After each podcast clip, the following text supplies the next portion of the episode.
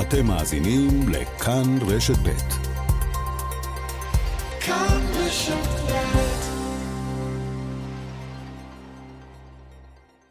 אתם מוזמנים להאזין בשידור חוזר לתוכנית שבת עולמית עם יצחק נוי, זיכרונו לברכה, והיום על יהודי סלוניקי. התוכנית הוקלטה בינואר 2019.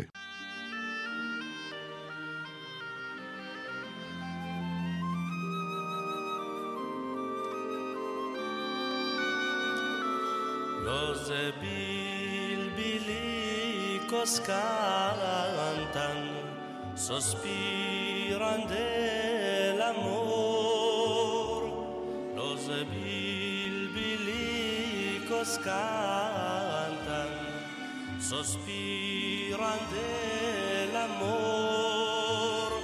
y la pasión me mata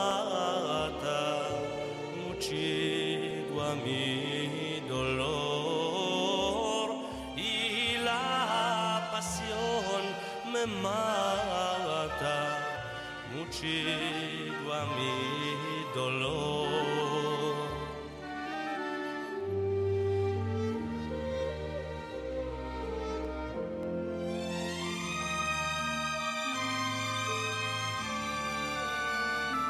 Los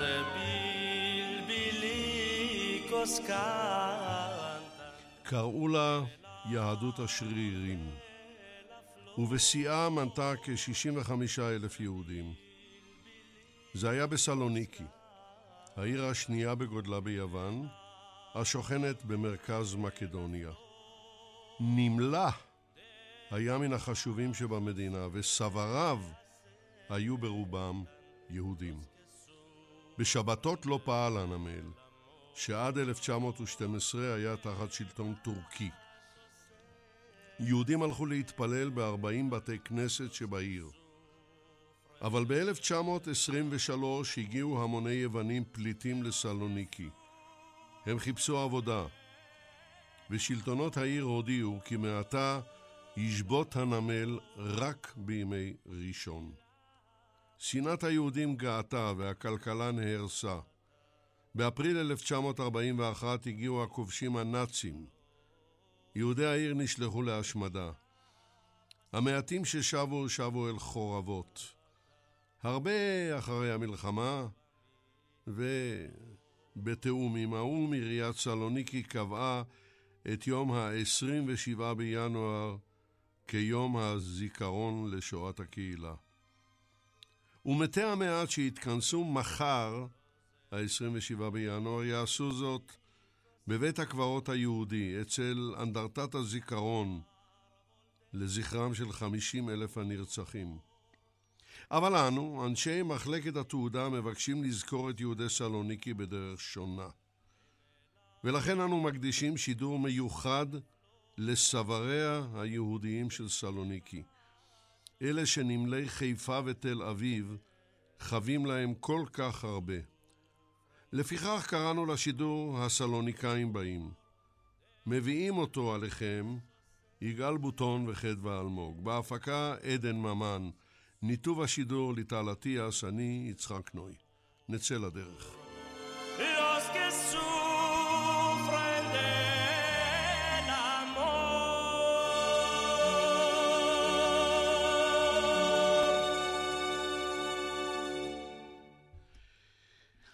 ניסים וייסה, בוקר טוב לך, שבת שלום. בוקר טוב, שבת שלום.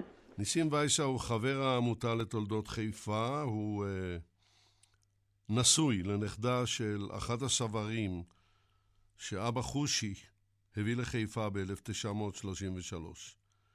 בואו קודם כל אה, נשאל את שאלת הבסיס, מה הסיבות שהביאו את סברי סלוניקי לחיפה?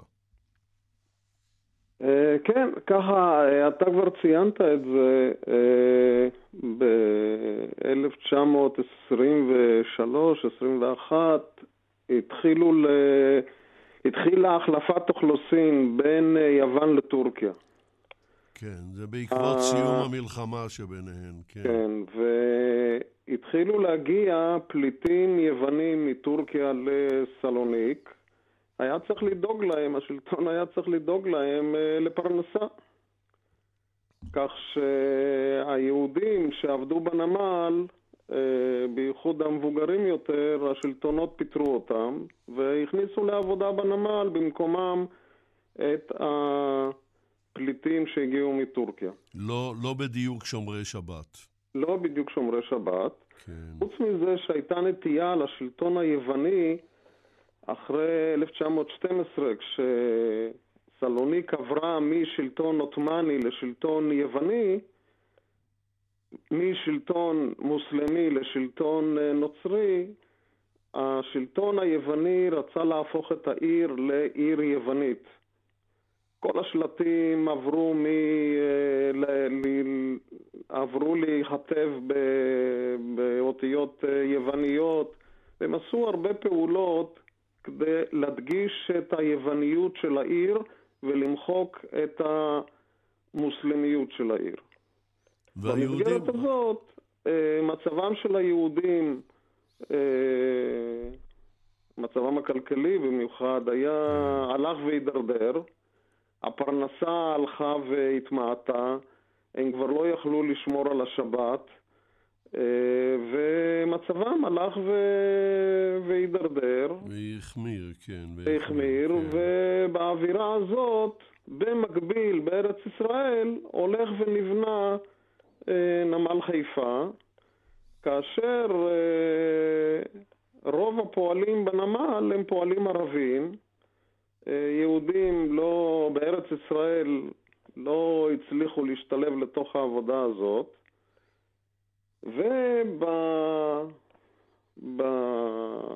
ובזמן הזה אה, יהודי, עורך דין, שגר בחיפה... רגע, בוא, בוא נניח לעורך הדין, אנחנו נגיע אליו יותר מאוחר. אוקיי.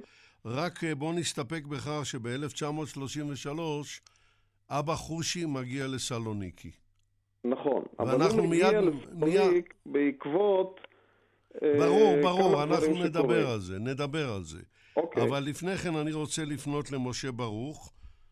בוקר טוב לך, שבת שלום. בוקר טוב, שבת שלום לכולם.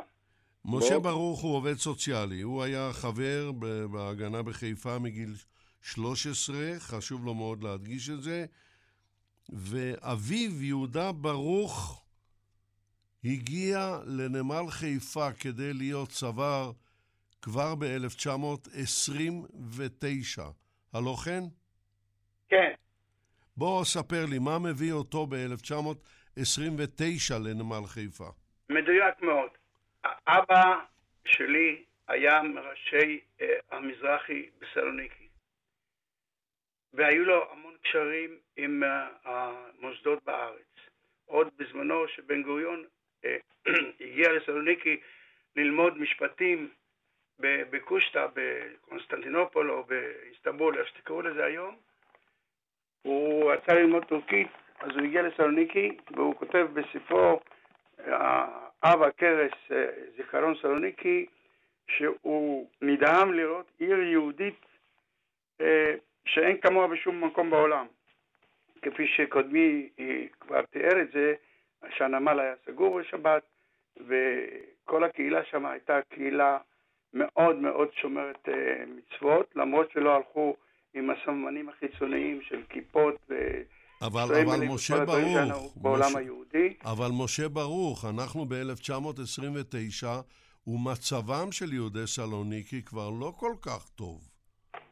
נכון, ולכן המוסדות בארץ, כשראו שהנמל כבר בחיפה מתחיל להתמלות בפועלים ערבים, וצריך לכבוש את העבודה העברית בארץ, כי כל הציונות, המטרה שלה הייתה הפיכת הפירמידה ולהפוך את היהודים לעובדי, או עובדי אדמה או עובדי כפיים, כי איפה שאתה עובד, שם אתה תוקע יתד. אז המוסדות רצו לתקוע יתד בעבודות הנמל. ואיפה הם גילו את זה? הם גילו שבסלוניקי ישנם יורדי ים, ספנים מיומנים מאוד, חזקים מאוד בחוסן גופני, והם הם ייתנו את התשובה לכיבוש עבודות הים והנמל בארץ ישראל. והם פנו לאבא שלי, הוא הגיע פה לבדו בגפו, ראה, בדק את העניינים, עבד בבניית הנמל יחד עם זאב הים האגדי, בזמנו, בחלקו, כי הנמל לא נבנה ביום אחד, חלקים חלקים, וחזר, השאיר את אימא שלי והילדים ביוון, וחזר אחרי זה, אחרי שכנוע של גם אב, הסבא שלי ועוד uh, שבעה סברים, uh, כולם אנשי ים מקצוענים, מיומנים, חזקים באופן בלתי רגיל מבחינה פיזית וגם אינטליגנטים, ושכנע אותם במשך uh, זמן מסוים, וב-7 ביולי 1930 הביא את כל החבורה הזו לנמל חיפה. והם התחילו לעבוד בנמל חיפה, התחילו לעבוד וללמד אחרים, דור שלם, כיצד לעשות, לעסוק, כולל אני, בכל עבודות הנמל. החל מפריקת סחורות של האוניות על ידי הדוברות, או מאונות, כפי שקראו להם אז, ובעזרת אה, אה, גוררות שקראו להם לאנצ'ים, שהיה צריך לדעת יפה מאוד איך להפעיל אותם כדי לגרור את הדוברות האלה הקטנות שהתמלאו בסחורה לשפת הרציף, וברציף היו החורנים בהמוניהם אה, חלשים ולא כל כך אה, בעלי כוח, והיו מעבירים את זה ל, ל, אה, לכל מיני עגלות וכולי, שהסחורה תצא לכיוונה, לכל מקום שהם רצו. בסדר. סבא, שהיה חזק באופן מיוחד, היה מרים מסעות כמו שארבעה או חמישה ערבים יוכלו, ערבים לא, זאת אומרת האחורנים האלה לא יכלו, ואז הבריטים ראו את זה, והחברה שהעסיקה אותם, שהייתה פלסטיין לייטפליץ' נקרא בזמנו, שגם אני עבדתי שם אחר כך, הבינה שיש לה פה פוטנציאל עצום, גם מבחינה כלכלית, לשלם למעט אנשים שעשו עבודה של הרבה מאוד אנשים. וככה התחילה, התחיל כיבוש עבודה בנמל, בנמל חיפה. אז בואו, ו... בוא, רגע, רגע, אה, משה, בואו נמתין כאן, כי אני רוצה ברשותך, ברשותכם, לעבור למומחה, למומחית השלישית שלנו, והיא דוקטור רבקה הבסי. דוקטור הבסי, שלום לך. שלום, בוקר טוב. בוקר טוב, שבת שלום. אה, דוקטור הבסי היא חוקרת השירה העממית בלדינו, ואת אה, היצירה בלדינו בסלוניקי בין שתי מלחמות העולם, לאמור בין, אה, נאמר, 1918 ל-1939. והשאלה הראשונה אלייך, מהי שירה עממית? טוב, התוכנית שלך לא תספיק לזה, סליחה, אבל uh, בעיקרון זאת שירה ששרים ב, בכל רחבי ה, הקהילה או, או העם או הקבוצה האתנית. אה, אין לה, אין לה בהכרח יוצרים אה, מזוהים, היא באופן מסורתי עוברת בעל פה. ו, וש, ובשירה הזאת אה, בא לידי ביטוי כל מה שעובר על, על חברי הקהילה, אה, כבני אדם, כקבוצה, מכאובים ושמחות וחגים ועצב. ובעיקרון אנחנו תמיד אומרים שבעיקר בשירה העממית בא לידי ביטוי העולם הנשי, מפני שהוא בדרך כלל לא מקבל ביטוי בספרות הקנונית, המכובדת, הנחשבת, המופתית, שהייתה, שוב, בחברות המסורתיות, אה, עולם של גברים. עכשיו, השאלה היא זו. כן. השיר ששמענו בתחילת התוכנית, שירו ששר כל כך יפה יהורם גאון, הוא שירה עממית? הוא שירה עממית מובהקת. אה, כי זאת, אה, זה שיר שיש לו הרבה הרבה גרסאות בקהילות יהודים שונות, והוא שונה ממקום למקום, וגם. למשל, סדר הבתים, אנחנו יכולים למצוא הקלטות רבות שסדר הבתים הוא שונה, ובית אחד אה, אה, מצורף לשיר אחר, ובית, ויש גרסאות עם, עם אה, עשרה בתים של אותו שיר. אה, אני, אני, לא, אני לא יודעת למעשה אם ה, מה ששר יהורם גאון הוא בהכרח מסלוניקי, סביר להניח שלא, אבל גם בסלוניקי שרו את השיר הזה. ו... ובשיר הזה, שוב, אה, אנחנו מוצאים, אם מסתכלים על הטקסט עצמו, אה, גם אה, היבטים פיוטיים, כי יש שם השוואה, מציינים את השושנה שפורחת וכמה היא יפה, אבל אצלי בלב כואב. והציפורים שרות מעל ענפי העץ, אבל מתחת לעץ יושבים אלה שסובלים מהאהבה. זאת אומרת, זה לא סתם אני אוהב אותך, בואי אליי, כואב לי, אלא יש כאן גם איזושהי התפתחות, אפשר לראות בזה יצירה אומנותית. וכן, זה אחד השירים... עכשיו, עכשיו, מה מאפיין את היצירה הזאת בסלוניקי בין שתי מלחמות העולם? בסלוניקי בין שתי מלחמות העולם אנחנו נכנסים בעצם לעולם יצירה די חדש. כי כמו שאמרנו, השירה הזאת עברה בעל פה, אה, כל אחד אה, הוסיף לבתים, החסיר לבתים, לפי מידת היצירתיות, לפי מידת הזיכרון. בין שתי מלחמות העולם, בסלוניקי מתפתחת בעצם צורה חדשה, ז'אנר או סוגה, אנחנו קוראים לזה, של יצירה. והסוגה הזאת נובעת בעצם מהשינויים שעברה הקהילה ומהמעמד שלה שכבר הוזכר כאן על ידי הדוברים הקודמים, בין התרבות העות'מאנית ששלטה אה, בעיר עד, עד שהיא שוחררה על ידי היוונים, לבין התרבות המערבית שמתחילה לחדור לסלוניקי אחרי, בעיקר אחרי מלחמת העולם הראשונה, היה גם, הייתה גם חדירה קודם. ומתחילה להגיע מוזיקה אה, פופולרית מערבית, אה, מספרד, מצרפת, מארצות הברית, בהקלטות וב... אה, תזמורות או ביצועים חיים וכל העולם שאנחנו קוראים לו ריקודים סלונים. אבל, אבל, אבל, האם יש בשירה העממית, כפי שדיברת עליה, בסלוניקי, ביטוי לקשיי היהודים באותן או, שנים? אה, אני, אני אגמור את מה שהתחלתי ולכן אסיים. אה, ב, למוזיקה הזאת המערבית שחודרת, אה, המוזיקאים המסורתיים, שהעולם שלהם הוא מוזיקה טורקית, לא כך אה, יודעים איך להתמודד איתה, כי הדור הצעיר כבר לא מעוניין בישן, מעוניין בחדש. ואז אנשים יצירתיים מתחילים לכתוב טקסטים בלדינו למנגינות פופולריות יווניות, אה, צרפתיות, ארה"ב, הרבה שירים שאנחנו מכירים אה, מהעולם הזה, נכתב, נכתבים לו טקסטים בלדינו, ואנשים מתחילים לשיר אותם, ובטקסטים האלו הם מביאים לידי ביטוי. יש גם טקסטים כמובן רק סנטימנטליים או, או מבדרים, אבל טקסטים אחרים אה, מגיעים, אה, בטקסטים אחרים באים לידי ביטוי המצוקות והדילמות והתהפוכות שקורות בקהילה הזאת, השינוי במעמד של אנשים, השינוי בנורמות של ההתנהגות. פעם גברים ונשים לא אה, בילו ביחד, פתאום הם הולכים לרקוד ריקודים סלונים באולמות ריקודים, ויש לאנשים מהדור הקודם מה להגיד על זה. והם אומרים את זה בשירה, וכך הדור הצעיר, שבעצם אוהב את המוזיקה המודרנית של אז, נתפס גם לטקסטים החדשים, ובעצם מתחיל לשיר את שירי הביקורת עליו.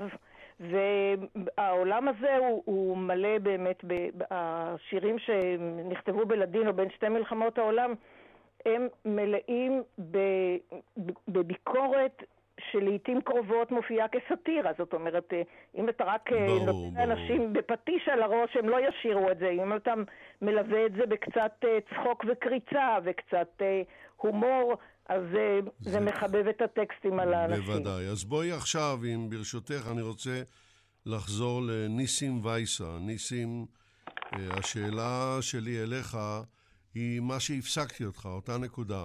הביקור של אבא חושי בסלוניקי, הוא בעקבות משהו, משהו לא מוצלח שקרה, אז בואו נשמע את הסיפור.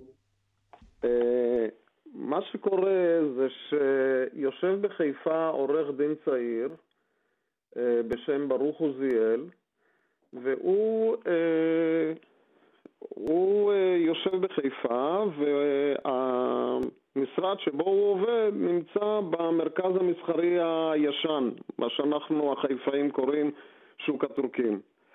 והוא מהחלון של המשרד שלו רואה את נמל חיפה הולך ונבנה. במקביל הוא בקשר עם המשפחה שלו בסלוניק והוא מקבל מכתבים שהמצב הכלכלי לא טוב, שאנשים מפוטרים מהנמל ועל כל הבעיות שיש שם, ואז הוא מגיע למסקנה שהנה, יש פה פועלי נמל, בעלי מקצוע, שיכולים לבוא ולעבוד בנמל חיפה. והוא ב-29, ב-22 לתשיעי 1931 מפרסם אה, בעיתון הארץ מאמר שהוא קורא לו לברכה או לרועץ, ובסוגריים לעליית יהודי סלוניקי. אה, הוא מקווה שמה, שהמאמר הזה יעשה, יעשה רעש גדול, אבל מתברר לו שאף אחד לא יתייחס יותר מדי למאמר הזה, ואז הוא פונה לאבא חושי, שאבא חושי אז היה אה, מזכיר מועצת פועלי חיפה, איש עם הרבה השפעה בעיר, והוא מתחיל לעניין אותו בנושא של פועלי נמל אה, בסלו... מסלוניק. אה, אבא חושי מצליח לגייס 15 סרטיפיקטים, אישורי כניסה, אישורי כניסה לארץ ישראל. אישורי כניסה לארץ ישראל, אנחנו צריכים לזכור שזה היה בתקופת המנדט הבריטי. והוא מבקש מהמשרד הארץ-ישראלי בסלוניק שיבחר 15 פועלי נמל וישלח אותם אה, לחיפה. ובאמת מגיעים לפה 15 פועל, פועלי נמל, ככה הם, בשם הזה הם נשלחו, אבל מתברר כשמגיעים לחיפה שלא פועל, פועלי נמל ואין להם שום מושג, מתברר שהסרטיפיקטים האלה חולקו אה, למי שהיה יכול לשלם את הכסף כדי אה, לקבל סרטיפיקט ולעלות לארץ. כי המצב בסלוניקי קשה. כי המצב בסלוניקי קשה. וכולם אה, מתאכזבים מה... מהאפיזודה הזאת. הבחור שמאוד כועס, אבל אותו בחור, ברוך עוזיאל, לא מרפה. ומצליח לשכנע את הבחושי לנסוע לסלוניק ולראות במו עיניו. ובאמת זה מה שהבחושי עושה. הבחושי נוסע לסלוניק. הוא מתקבל שם בחמימות רבה, ומה שהוא עושה, הוא פשוט הולך ומראיין אה, פועלי נמל אה, בסלוניק, כאלה שעדיין עובדים, כאלה שכבר פוטרו, והוא עורך רשימות. אני מצאתי את הרשימות האלה בכתב ידו של הבחושי בספרייה של אוניברסיטת חיפה. יש שם, כל הארכיון של אבא חושי נמצא שם, ויש שם תיק מלא של רשימות שאבא חושי רושם מהרעיונות שלו עם פועלי הנמל. הכל בעברית? הכל בעברית, בכתב ידו של אבא חושי, פשוט מדהים. והוא אה, ברשימות האלה רושם כל אחד את השם, את המצב המשפחתי שלו, כמה ילדים, באיזה סוג של עבודת נמל הוא מומחה, האם יש לו כסף אה, לנסיעה לארץ, אם צריך לעזור לו בזה. כל הפרטים האלה נרשמים וליד כל אחד הוא רושם מתאים, לא מתאים ומכין רשימה. והוא חוזר מסלוניק עם 35 אה, אה, סברים. עם סברים. יורדי ים. כן. אה, יורדי ים, ומביא אותם לחיפה.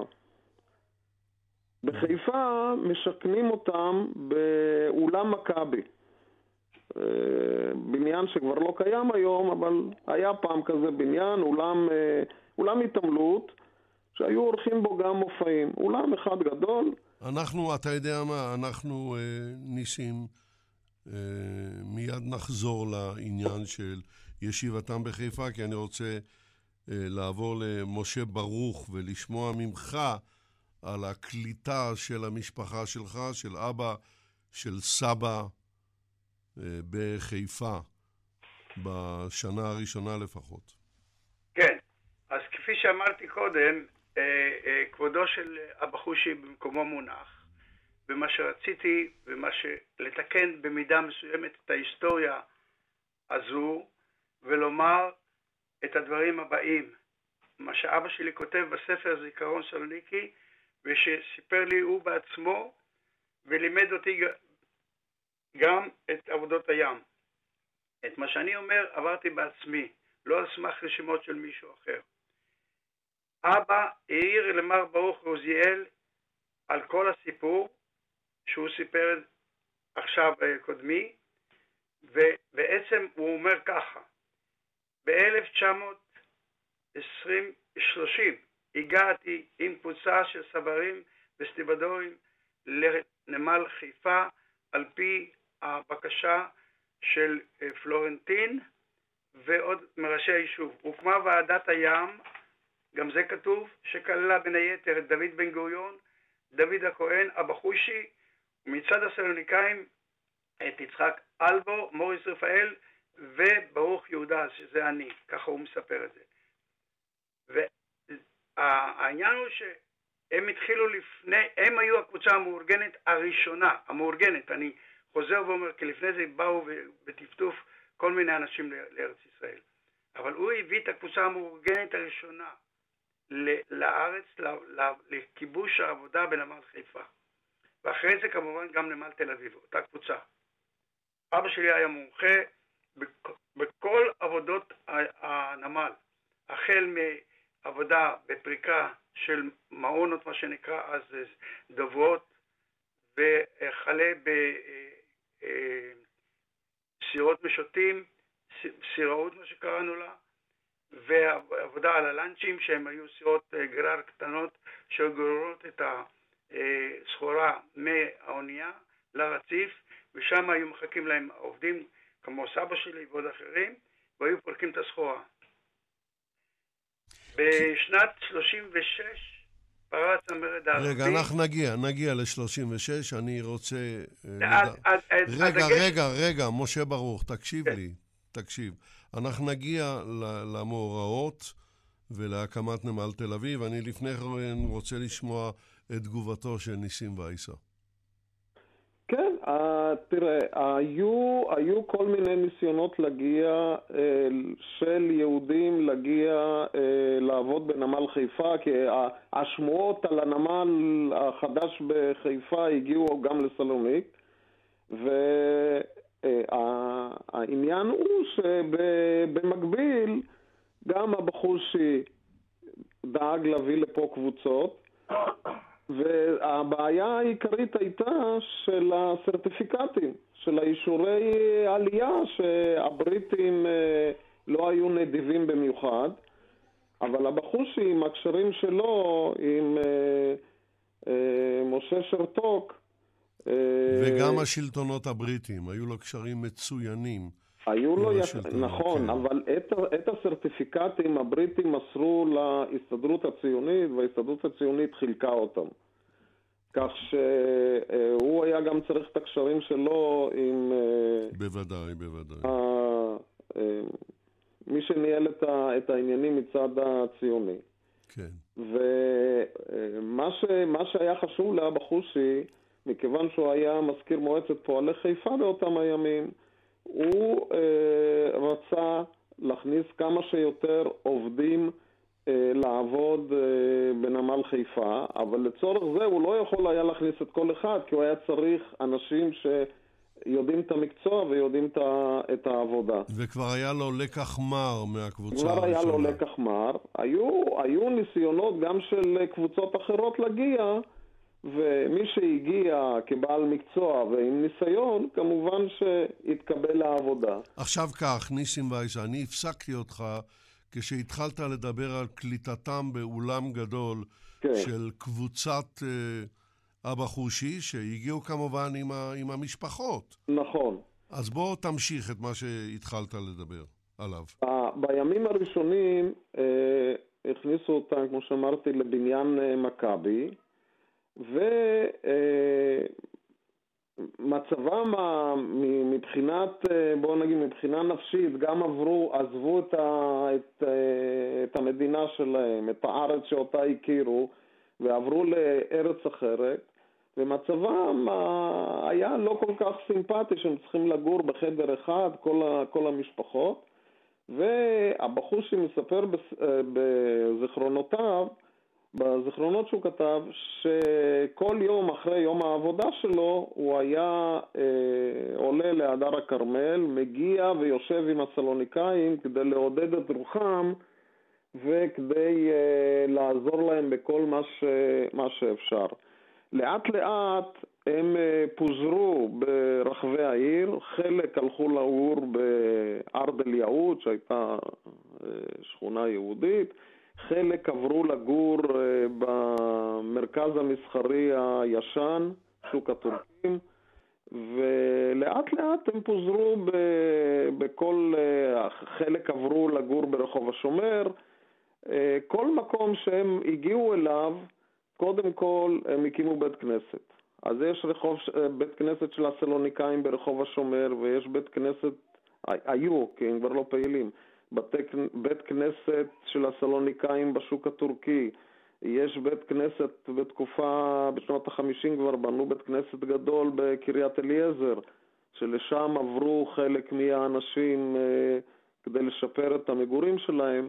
כך שהם התפזרו לאט לאט בכל העיר, אבל תמיד שמרו על אה, קהילה מגובשת ותמיד השתדלו לגור בשכונה שיש בה מספיק אה, אנשים שהם יוצאי סלוניק, כי ככה הם הרגישו יותר, אה, יותר נוח ויותר מתאים להם לחיות בינם לבין עצמם. כן, אנחנו עוד נידרש למשפט שלך, שהיום כבר אה, הבתי כנסת האלה לא קיימים, אבל אני בשלב זה רוצה לחזור אליך, משה ברוך, ולשאול. אתה התחלת לדבר על המרד הערבי הגדול, 36, 39, נמל יפו הוא נמל של אה, סברים ערבים, והשביתה היא גדולה, ואז נאלצים להקים את נמל תל אביב.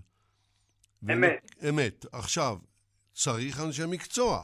בדיוק. מאיפה ואז, מביאים אותם? אבא שלי, שהיה בקשר, אני, אה, אני חוזר, אבא שלי שהגיע לפני אבא חושי, לפני שאבא חושי הביא את אותה קבוצה שקודמי דיבר עליה, כבר היה, הוא היה אחד ממנהיגי המזרחי בסלוניקי, ביוון. והיה בקשר עם, עם, עם יצחק גרינבו, עם פלורנטין, עם בן גוריון, והבחושי, שגם אני הייתי מקורב אליו ברבות הימים, והם היו אלה שביקשו מהם לנסוע לתל אביב, לעזור בבניית הנמל ובהפעלתו. ואבא שלי, שהיה באמת מומחה גדול בכל עבודות הים, ידע להפעיל מנוף ימי, ידע להפעיל סירות גרר, הכל, הוא אפילו לימד אותי איך לחתור עם סירה. כן, עם אנחנו, אנחנו דיברנו על הדברים האלה, משה. בוא, כן. בוא נדבר על התרומה לנמל תל אביב. הקבוצה הזו נסעה לנמל תל אביב, ובתל אביב גם היו עוד אה, מספר אה, אה, קבוצות שהגיעו לפני זה, גרו בשכונת שפירא ובשכונת פלורנטין, וחלק מהם גם כן נעזרו יחד עם הקבוצה של אבא שלי, והתחילו לבנות את נמל תל אביב על פי אה, בקשה או דרישה או החלטה של המוסדות להקים נמל עברי עצמאי בארץ ישראל בנמל תל אביב. 1936. כן. והנמל, כן. ואתה יודע, הרוח ההתנדבותית והחזון וה, שלהם היה עד כדי כך שהם לא רצו אפילו לקבל שכר בתחילת העבודה בתחילת בניית הנמל. והם שרו שירים, דרך אגב, אה, אותה גברת שדיברה על השירה, שכחה להזכיר שכל הרומנסות שאפילו הגיעו לידי ביטוי בבוסטן ספרדי של נשיאנו האהוב אה, יצחק נבון. יצחק נבון, כל השירה הזו הגיעה מגירוש ספרד, כן? ונשמרה במשך דורות, במשך קרוב ל-500 שנה, כולל השפה ההיספניולית, לא הלדינו, הלדינו זה מושג מאוחר יותר, שדיברו אך ורק היספניולית ושרו את כל השירים, את כל הרומנסות בספרדית עתיקה שנקרא לינגואה ג'ודאה אספניול. זה, זה, זה, כן. שפה יהודית ספרדית. וגם כן. עד היום אני דובר אותה. כן, אה, דוקטור אה, רבקה הבסי, אנחנו שמענו עכשיו את משה ברוך. אה, מה באמת, עד כמה עתיקה הלדינו, וכמובן מה נותר ממנה היום? אה, תראה, הלדינו, אני קוראת ללדינו מה שהוא קורא ספניולית וג'ודאו ספניול, זאת, זאת אותה שפה, זו השפה המדוברת של אה, היהודים אה, צאצאי מגורשי ספרד. והשפה הזאת, להגיד שהיא שפה עתיקה, זה יהיה קצת לחטוא למציאות. כי היא אכן, הבסיס שלה הוא אותה ספרדית, או למעשה הרבה מאוד דיאלקטים של ספרדית, שהמגורשים בסוף המאה ה-15 הביאו איתם כשפת הדיבור שלהם והמשיכו לדבר אה, במקומות שהם התיישבו, בעיקר אנחנו מדברים על האימפריה העות'מאנית. וכל הדיאלקטים שבאו מכל רחבי ספרד התאחדו בעצם בתהליך מעניין לשפה אחת, אבל אז נכון אה, שהם עזבו את אה, ספרד אה, או גורשו בסוף המאה ה-15, אבל שפה לא עומדת על המקום, כמו שכל אחד מאיתנו יודע, ובשנים, במאות השנים שהם היו באימפריה העות'מאנית, השפה הזאת עברה הרבה מאוד תהליכי שינוי, בעיקר חדרו לתוכה מרכיבים מהעברית, כי זאת הייתה שפת הקודש של הקהילות היהודיות, ומהטורקית, כי שפת השלטון הייתה טורקית, והשפה הלדינו היא תערובת מעניינת מכל מיני בחינות של ספרדית על רובדיה השונים. הבסיס הוא ספרדית, אבל יש הרבה מאוד מרכיבים טורקיים ועבריים, ובזמן החדש, מסוף המאה ה-19 ומאה ה-20, נוספו השפעות של צרפתית הרבה מאוד, של איטלקית ושל השפות המקומיות שהיהודים ישבו בהן, יוונית ביוון, בולגרית בבולגריה אה, וסרבו-קרואטית בארצות אה, שבהן היא דוברה. ו... ודבר דומה קרה גם לשירה העממית, הם לא שרים היום את מה שהם הביאו איתם לפני 500 שנה. קשה לזכור 500 שנה. הרבה מהדברים מהרומנסות בעיקר, שזה שירים מאוד מאוד ספציפיים, הטקסטים מוצאה מספרד, אבל הרבה מאוד יצירה הייתה גם במשך המאות השנים לא, האלו, והשירים לא. האלו עברו הרבה שינויים. שינויים. המוזיקה בוודאי. כמובן, הם אימצו את, ה, את המוזיקה של הארצות שהם ישבו בהם. ולכן יש הרבה מרכיבים טורקיים במוזיקה של ה... כמו שאמרת, כן, נכון. כן. עכשיו, אה, את רוצה אני לא- להוסיף... לא, אני יכול להוסיף משהו בעניין הזה? מי מדבר? ניסים וייסה. כן. אז אני בדיוק עמדתי לפנות אליך. בוא תמ... 아, אה, תמשיך את מה שאתה רוצה לומר. בעניין הלדינו. אה, ולחזק את מה שאמרה הגברת. דוקטור אבסי, כן. המקורות של משפחת אבי הם מטורקיה. כמו שציינתי כבר, המקורות של אשתי הם מסלוניק. ובלדינו ש... שאני מכיר והלדינו שאשתי מכירה, יש דברים שונים כי אני יותר מושפע מהשפה הטורקית ואשתי יותר מושפעת מהשפה היוונית ויש ניואנסים שונים. ברור, ברור. כך שלפעמים אנחנו... אה, קצת מתווכחים איך אומרים את זה, עכשיו, כך או כך. כן, אני... אני... זה בדיוק מה שהגברת אה, אמרה. דוקטור ש... אבסי אמרה את זה, ו... והדברים כנראה מדויקים. השפה המקומית, על הלדינו. אני רוצה, ניסים, עכשיו לפנות אליך בשאלה שחייבים לשאול אותה לפני הסיום. דיברת על בתי כנסת, לא. היו 40 בתי כנסת בסלוניקי, היום אין, נשאר אחד. לא. גם בחיפה בתי הכנסת נעלמו. לאן נעלמו הסלוניקאים? בארץ ישראל ובישראל. תראה, כמו שאמרתי, בתחילה הם גרו בשכונות אה, מכווצים בתוך שכונות מסוימות אה, יוצאי סלוניק. אבל לאט לאט אה, כדרך הטבע, אנשים אה, יצאו מתוך השכונות הוותיקות, עברו לשכונות חדשות. אה, הראשונים שהגיעו לארץ עדיין התחתנו בתוך הקהילה, אבל לאט לאט, שוב פעם, כדרך הטבע, הם יצאו החוצה והתחילו להיות נשואים של סלוניקאים עם אשכנזים ועם עדות אחרות, ולאט לאט הקהילה הזאת הלכה ובעצם אה, הולכת ונעלמת. הדורות הצעירים כבר לא מדברים לדינו, לא מכירים את השפה. אה, בתי כנסת שהיו פעם מלאים, כי בסביבת בית הכנסת גרו יוצאי הקהילה. היום כל אחד גר במקום אחר, ולאט לאט הקהילה עברה. עכשיו, יש, יש שכונות שכבר לא נשארו שם אה, יוצאי סלוניק, אז פשוט בית הכנסת נסגר. אז עכשיו אני רוצה לשאול אותך שאלה ואענה עליה בקצרה, כי אנחנו מתקרבים לסיום. כן. עצם זה שיהודי סלוניקי נעלמו, מראה שלא היה בעצם מתח עדתי. נכון, נכון. אה, למרות שהקהילה מאוד שמרה בתחילתה, בתחילת עלייתה לארץ, על המסורת ועל השפה ועל האוכל, ו... ו... מאוד שמרו על זה, אבל לאט לאט, שוב פעם, כדרך הטבע, לא מתוך אה, איזשהו... ברור. כוונת מכוון, אבל לאט לאט הקהילה הלכה והתערבבה בתוך שאר קהילות ישראל, וכנראה שהקיבוץ גלויות אה, התממש. התממש, והוא... בהחלט. ללא ספק עדיף. ניסים וייסה, אנחנו קרבים מאוד לסיום. מה היית רוצה שהמאזינים ילמדו מהשידור הזה? קודם כל, אני חושב שצריך שנדע ונזכור ונתעד את uh, תולדות הקהילה המופלאה, ממש קהילה מופלאה,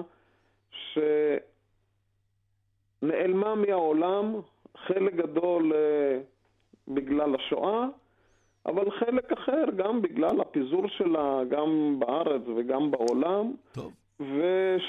ושנתעד את כל מה שהקהילה הזאת אה, הייתה, ושלא נשכח שהייתה קהילה כזאת. למען, אה, למען הדורות הבאים. תודה רבה לך, ניסים וייסה, תודה בבקשה. רבה. משה ברוך, מה אתה היית מבקש שנלמד מהשידור הזה? אני דיברתי מעט, חבל שלא יכולתי קצת יותר. בוא, מה, מה היית מבקש שנלמד מהשידור? בוא נקצר.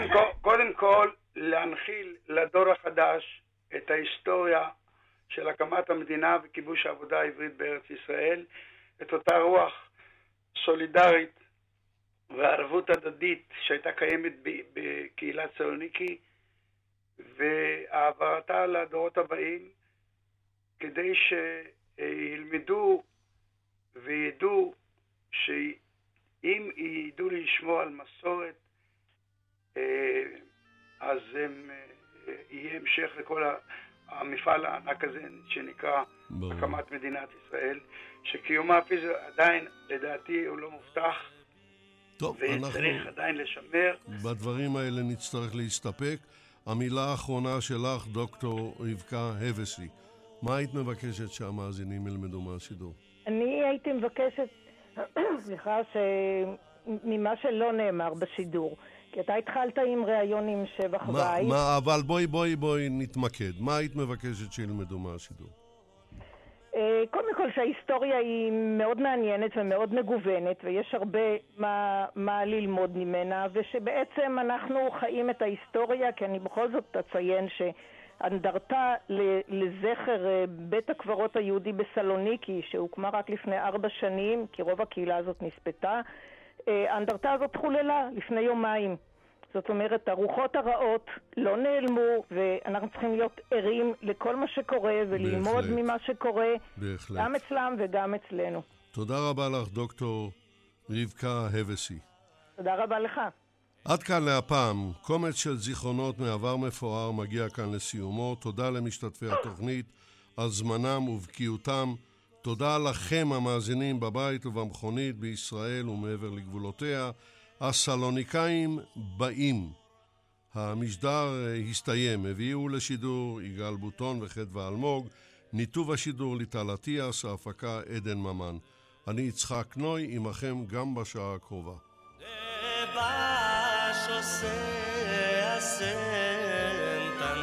los que sufren del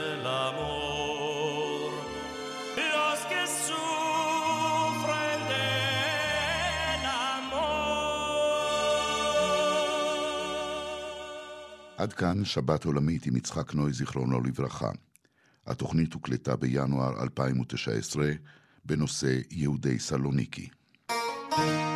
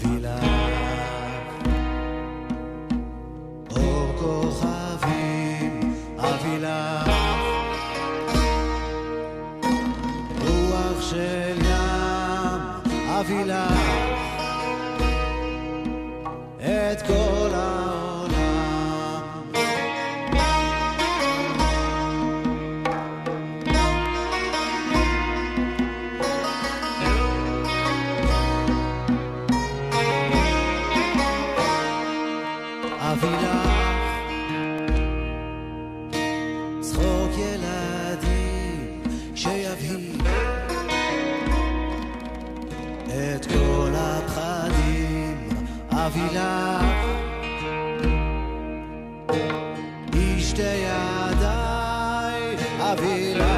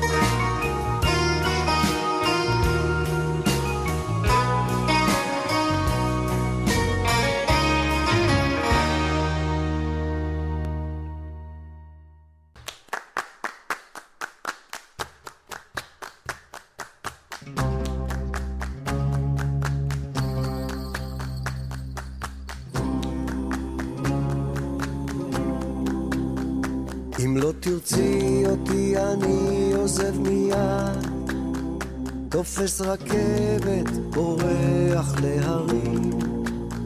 אל תחפשי אותי, אני חוזר לבד.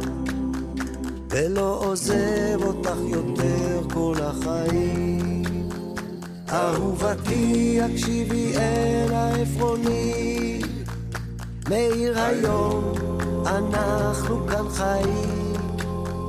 עוד יום אחד בדרך כשאת לצידי איך זה נגמר, בסוף כולם יודעים כן, כולם יודעים. היום הזה חולף כמעט כמו כל יום ולפעמים אנחנו כל כך עייפים. אני כועס ואת מוחה דמעה לחזור ולאסוף את הרסיסים אחרי כל זה אולי נפליג לאיזה אי על קו החוף ישוטטו הילדים. שושן אדום אני אקטוף לי שערי, כשמעלינו חופה של כוכבים. אחרי כל זה אולי נפליג על קו החוף ישוטטו הילדים. שושן אדום אני אקטוף לי שערך, כשמעלינו חופה של כוכבים.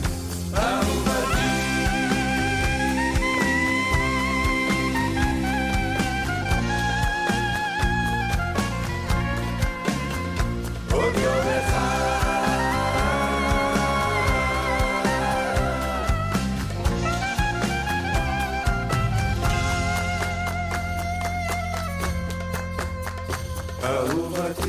הביטי איך יורד היום.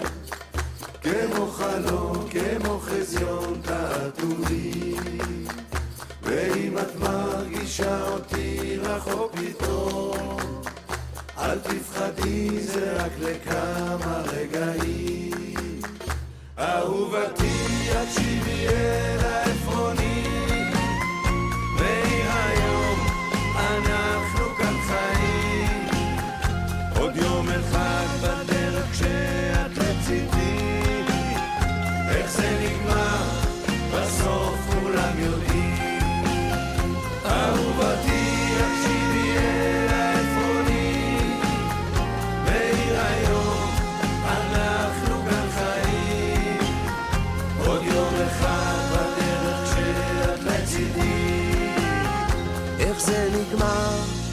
בסוף כולם יודעים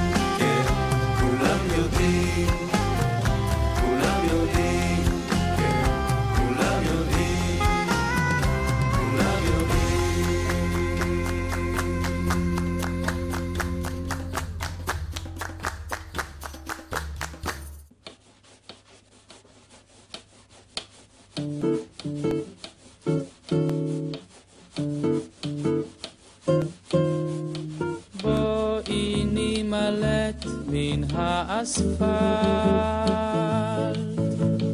ומן הערים המקומטות. בואי נימלט אל הלגונות השקטות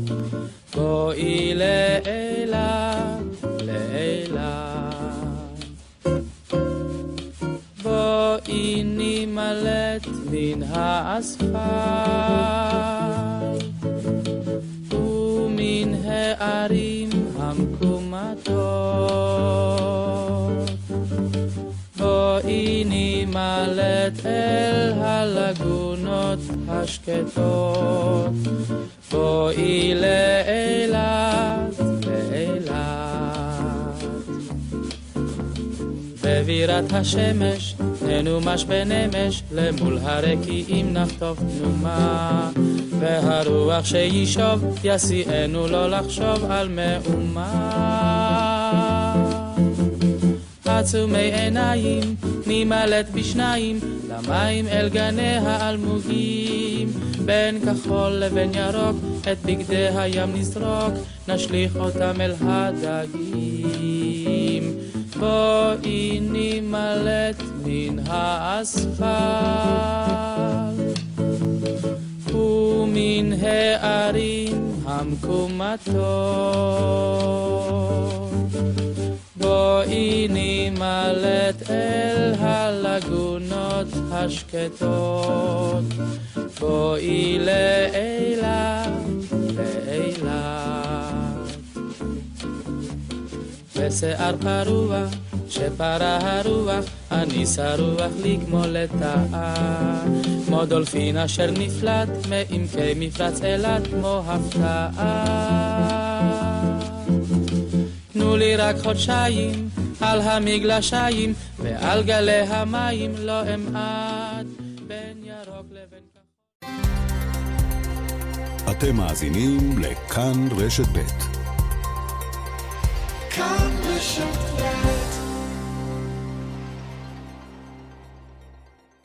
אתם מוזמנים להאזין בשידור חוזר לתוכנית שבת עולמית עם יצחק נוי, זיכרונו לברכה. התוכנית מביאה את סיפור האייתולה חומייני והמהפכה האיראנית. התוכנית הוקלטה בינואר 2019.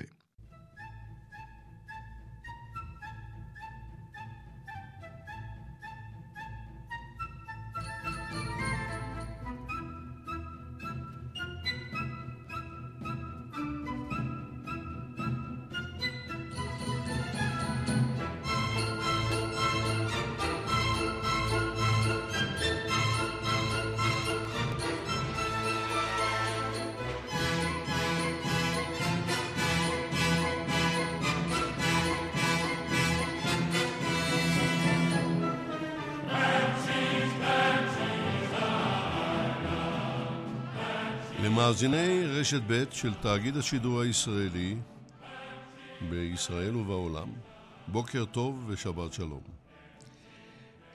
בימים אלה ממש, לפני 40 שנה, חזר לאיראן היאטולה רוחלה חומייני. הוא היה אז בן 77, והתיאורטיקן השיעי, אולי הראשון שהביא להקמתה של הרפובליקה האסלאמית האיראנית. שבראשה יעמוד עד מותו עשר שנים מאוחר יותר. מיליונים קיבלו את פניו בתקווה להקלות הרבות שהבטיח. לפני ארבעים שנה ויומיים הכריז על הממשלה הזמנית שהחלה מיד בהוצאות המוניות להורג של מתנגדי המשטר. מעט מאוד מן ההבטחות שהבטיח לעמו קוימו. אבל הרפובליקה האסלאמית האיראנית שהקים חיה עד היום, נושכת ובועטת. האיש שגנב מהפכה, קראנו למשדר, בהמשך תבינו מדוע. מביאים אותו לשידור יגאל בוטון וחדווה אלמוג. ניתוב השידור ליטל אטיאס. הפקה איילת דוידי. אני יצחק נוי. עמנו שלושה מומחים, הם ינסו לשים מעט סדר במהומה. נתחיל.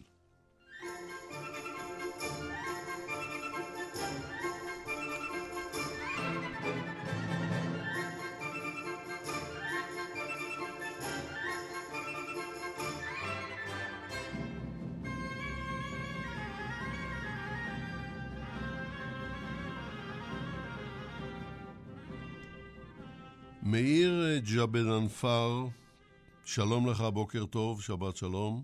בוקר טוב ושבת שלום. מאיר חי באיראן עד 1987 ועזב אותה כשהוא בן 14.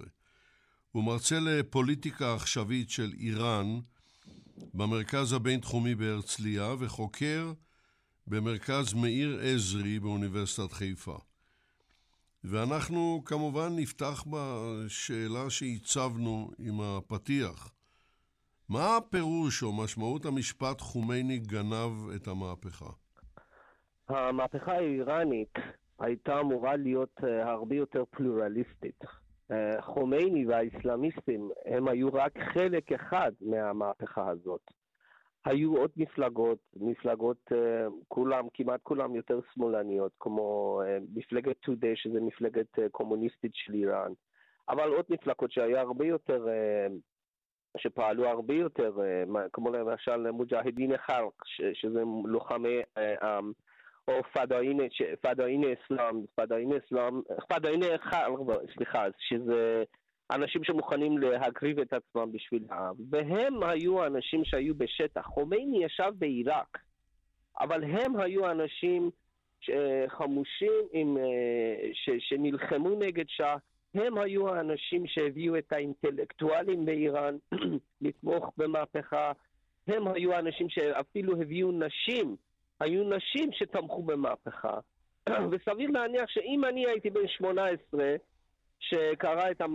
בזמן המהפכה, גם אני הייתי תומך במהפכה הזאת, כי היא הייתה המהפכה הכי... הפלו... אנחנו... אנשים באיראן ראו פלורליזם, דבר ראשון. דבר שני, חומייני הבטיח דמוקרטיה באיראן. הוא אמר שדיקטטורה היא חטא, זה עוון. אני רק אהיה המנהיג של המהפכה. אחרי המהפכה אני אלך ואני אשאר בישיבה, אה, שהוזל מי של השיעים, זה ישיבה של השיעים, ואתם זאת אומרת שהוא הבטיח שהמולות לא יתערבו בפוליטיקה האיראנית. עכשיו כן, בוא, בוא, בוא רק לטובת המאזינים נגיד שהעם האיראני שבע מרורים מהשלטון של השאה הפרסי. אנחנו בישראל נהגנו לקרוא לו שח, אומרים שאה, מה זה משנה? השאה הפרסי שעלה לשלטון ב-52 בעקבות הדחתו של דוקטור מוחמד מוסדק. נכון. צריך גם את זה לזכור. ואת אלה הם באו להחליף. על זה מדבר אה, מאיר ג'בדן פאר כשהוא מדבר על גנבת המהפכה. אתה יכול להמשיך בבקשה. Uh, תקשיב, uh, בזמן השאה המצב, המצב הכלכלי היחסית uh, היה טוב, כמו, הייתה אינפלציה, אבל היה שיפור משמעותי. בשנות ה-70 הייתה אינפלציה, אבל היה שיפור המשמעותי. אף אחד לא עושה מהפכה כדי שהחיים שלו יהיה יותר uh, גרוע. אנשים עושים מהפכה כי הם, יש תקווה למשהו יותר טוב. אמ, אה, ובגלל הפלורליזם, בגלל זה שהיו יותר אה, אה, מפלגות, וחומייני הבטיח שאנחנו נראה דמוקרטיה באיראן, אני סביר להניח שגם אני הייתי תומך במהפכה הזאת. תקשיב, פה בארץ יש, יש בחירות כמעט כל שנתיים וחצי. באיראן לא היו בחירות עד 50 וש... מ-51 בזמן של מוסאטר, אה, עד 79, כי שאה, למרות זאת שהוא היה מצוין ליהודים והוא עשה דברים טובים גם, הוא היה דיקטטור, כן? ואז אנשים רצו לשנות את המערכת, הם רצו להשתתף ולהיות חלק מהחיים הפוליטיים שלהם. זאת התמונה, זאת התפיסה שחומייני אה, אה, נתן להם שהוא יעשה, אבל אחרי המהפכה אנחנו ראינו. אז הוא... עזוב רגע את אחרי המהפכה, אנחנו מיד נגיע לאחרי המהפכה. כי אני רוצה להבין דבר אחד, אתה מדבר על מהפכה פלורליסטית, זאת אומרת הרבה הרבה יחסית הרבה... יחסית יותר פלורליסטית. יחסית, יחסית יותר... יותר פלורליסטית. כמה וכמה חוגים שרוצים בסילוקו של השאה הפרסי. יפה. אבל מגיע לטהרן ב-1 בפברואר מטוס של אייר פרנס ומוריד את חומייני, ומיליונים, אבל מיליונים, מקבלים את פניו. איך אתה נכון. מסביר את זה? בגלל התקווה שדיברתי עליו. שאנשים ראו בו, כשהוא עכשיו הולך להיות, הוא איש דת, איש דת לא יכול לשקר, איש דת הוא איש אלוהים, הוא אייתולה, הוא הבטיח שאנחנו הולכים לראות דמוקרטיה באיראן, ויותר חשוב מזה, והרבה יותר חשוב מזה, אנחנו הולכים לראות באיראן אה, אה, צדק.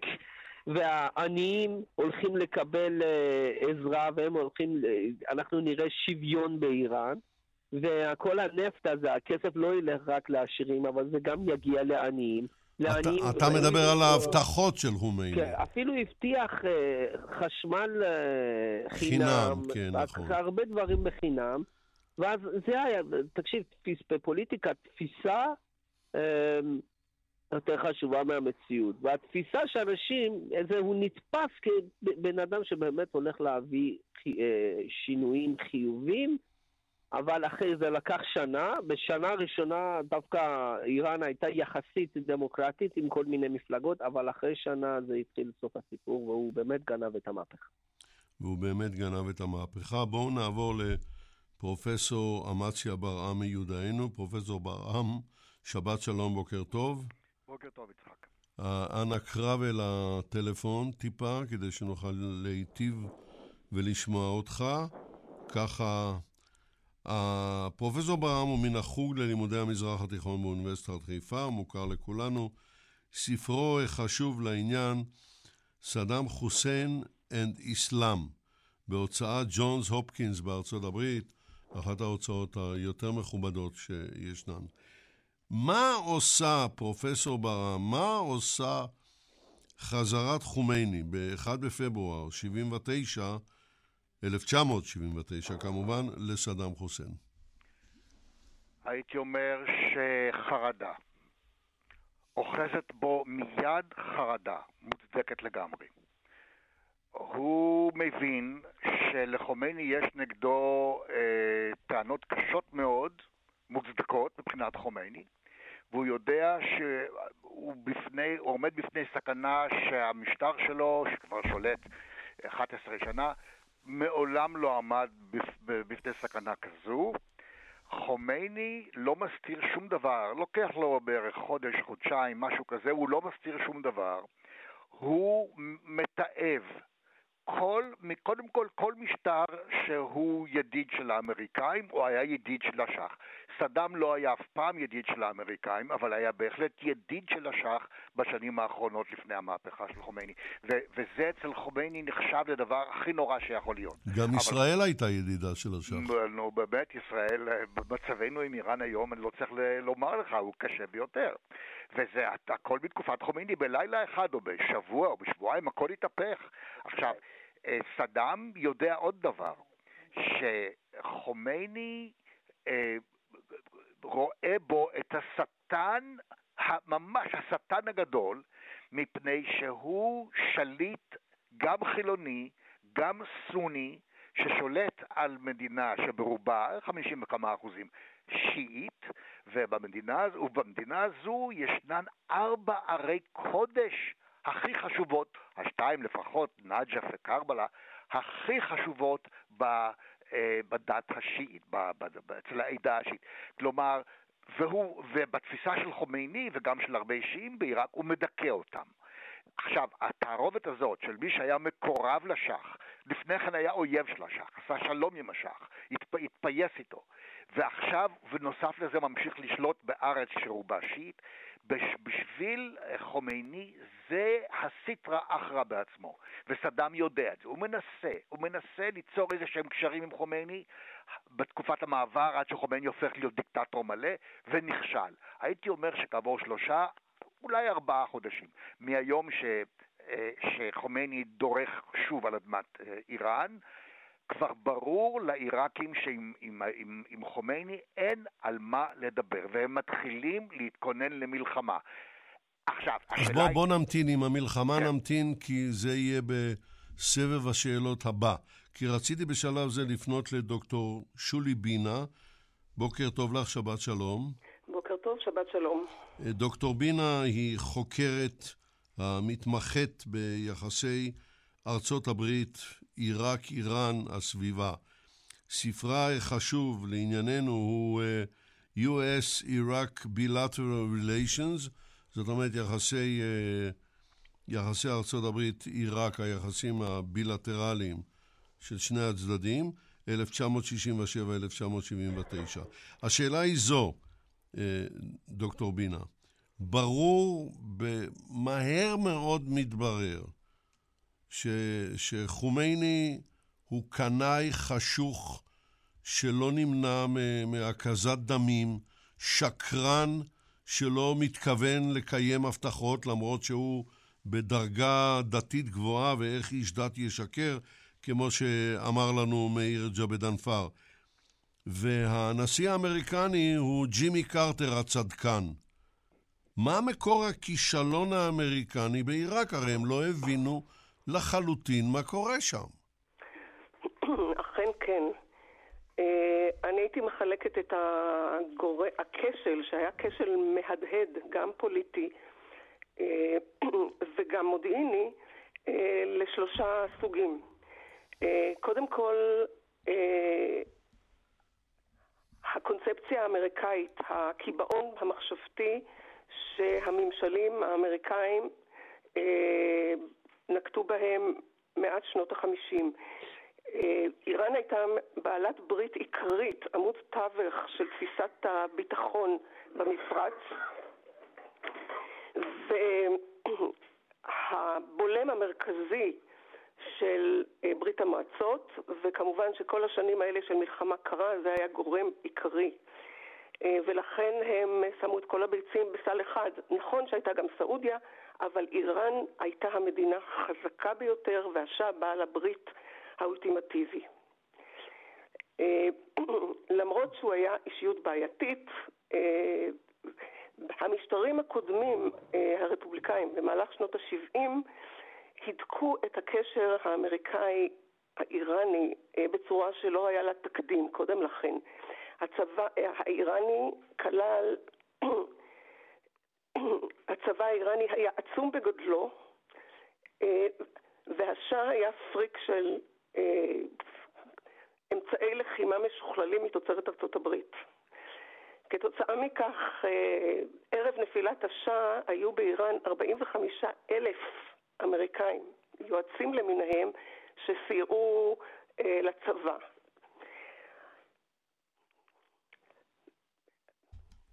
כן, אנחנו מקשיבים. כן. אה, הקונספציה הראשונה שהוא היה, ה, אה, היה הבסיס אה, למדיניות החוץ וההגנה האסטרטגית של המפרץ הפרסי. ההנחה השנייה השגויה זה ההנחה שמהפכה ומודרניזציה, שאה היה חילוני ודגל במודרניזציה, טכנולוגיה, חינוך ושגשוג כלכלי מביאים לערכים דמוקרטיים. כן, אבל לא יכול להיות שה-CIA, שכל כך בחריצות העלה את השעה אחרי שהוא הפיל את דוקטור מוחמד מוסדק ב-1952, לא יכול היה לראות שכל האהבה הגדולה של השח הפרסי, השאה, לטכנולוגיה ו- ו- ו- והתקדמות לא מגיעה אל ההמון. ההמונים הם ממשיכים להיות מסכנים. לא יכול להיות שהאמריקנים לא ראו את זה. לכן המחדל המודיעיני היה מהדהד גם כן. אה, ממש אה, בתקופת המשבר מאוקטובר ואילך, עד שהגיע חומיני כמנצח, אה, הייתה תקופה שפשוט לא היה מודיעין על האופוזיציה האיראנית. למרות הנוכחות המסיבית של אמריקאים באיראן, הייתה התעלמות מוחלטת, הייתה שם שגרירות ושלוש קונסוליות בתפריז, שירז ואיספהאן. אה, אני בטוחה שהיו דיווחים, אני אפילו ראיתי כמה מהדיווחים שמספרים על אה, מצוקות אה, בפריפריה, אבל האמריקאים היו נעולים בקונספציה שקידמה ושגשוג, גם אם זה לא לכל העם, אנשים שבעים לא מורדים. כך, כך חשב גם בילי קרטר? ג'ימי קרטר? זאת הייתה תפיסה גם של הרפובליקאים קודם לכן, אבל אה, ניקסון, פורד וכמובן אשף מדיניות החוץ אה, קיסינג'ר, אה, הוא האמין שחיזוק השאה יגרום, ופשוט נענה לכל הבקשות. השאה היה פריק של טכנולוגיות.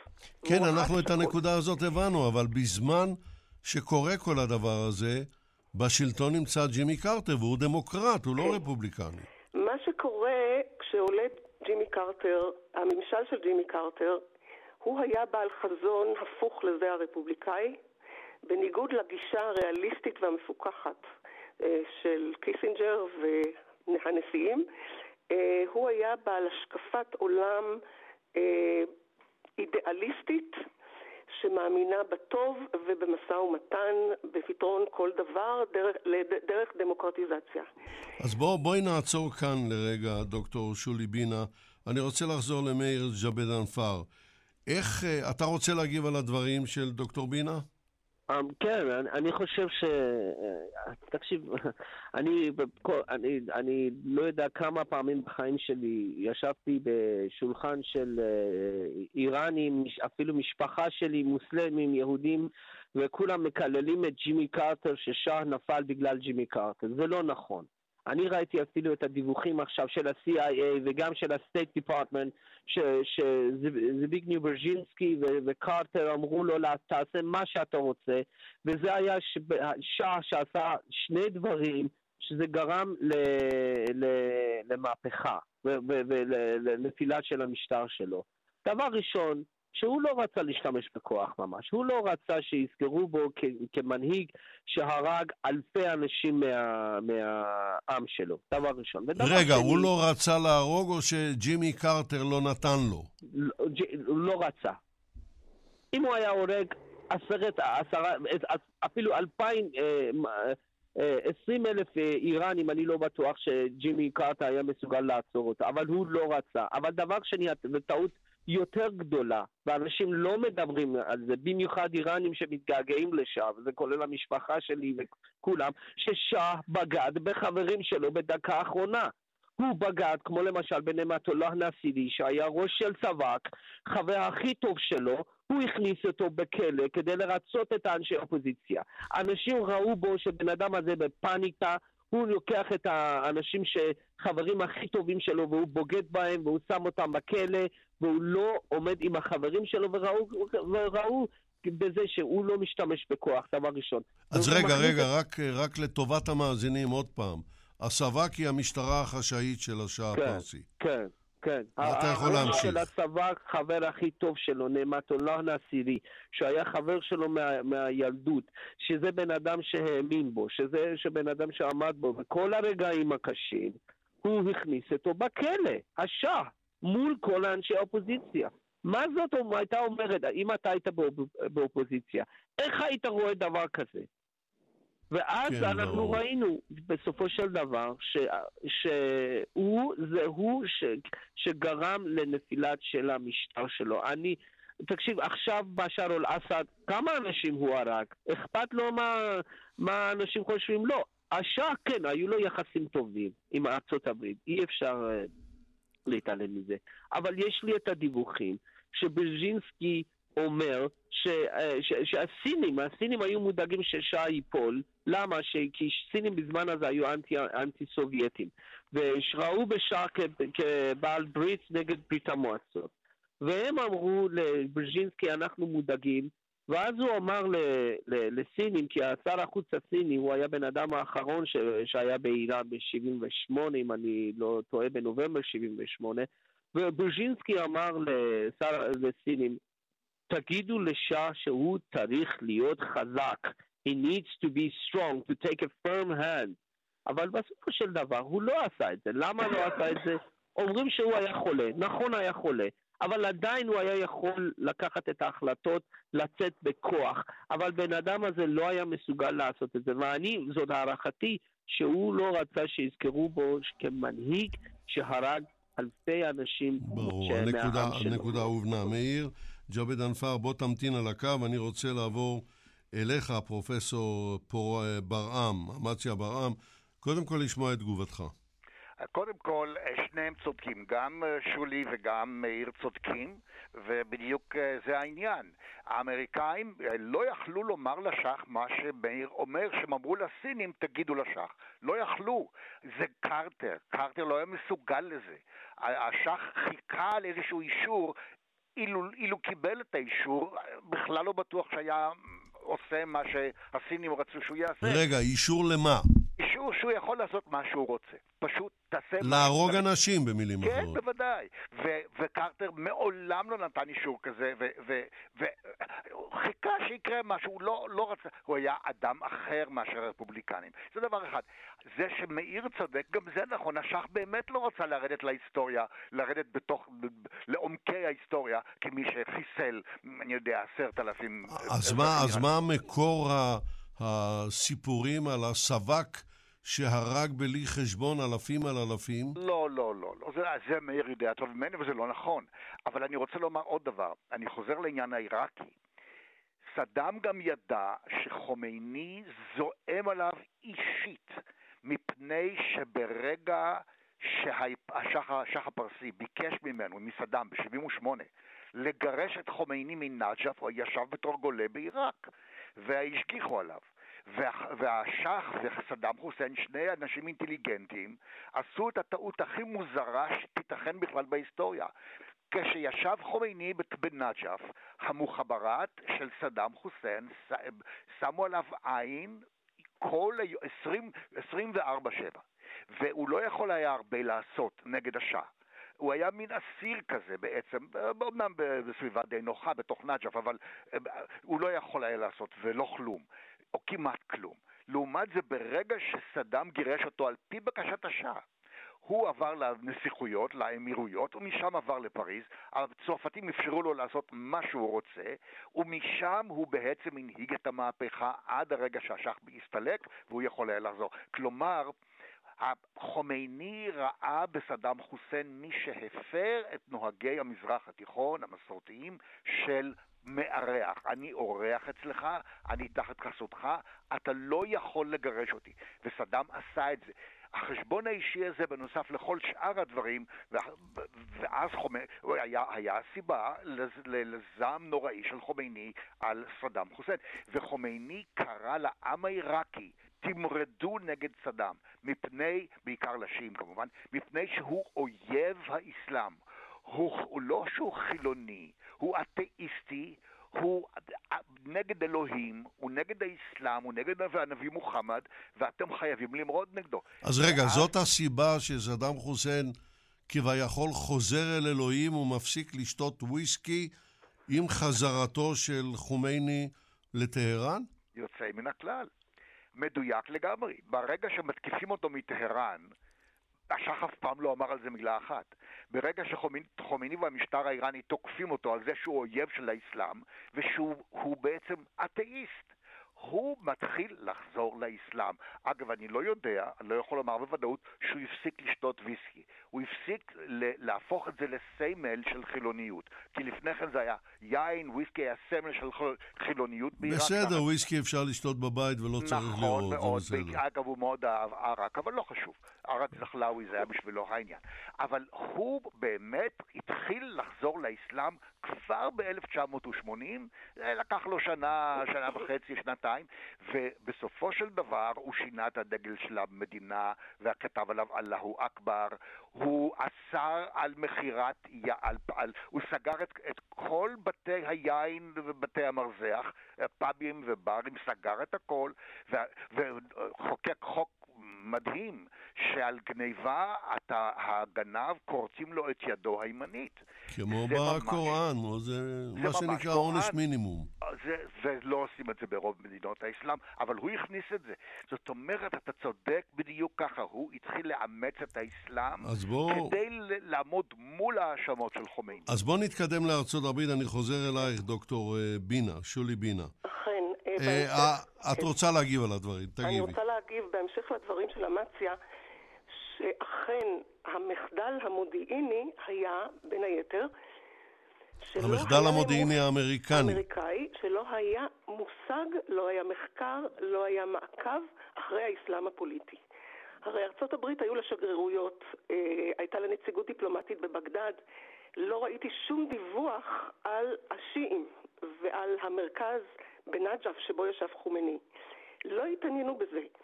האסלאם הפוליטי התחיל להיות פוליטי, כי השיעים היו עדה דתית בעיקרה בעיראק, אבל ברגע שהתחילה פעילות וקשר עם האולמה של, של, של קום, של העיר הקדושה באיראן, ועם השיעים בלבנון באותה תקופה, וזה, וזה הפך להיות עיקרון, העקרונות של חומני התחילו להיות אה, אה, ברורים, לאמריקאים לא היה מושג.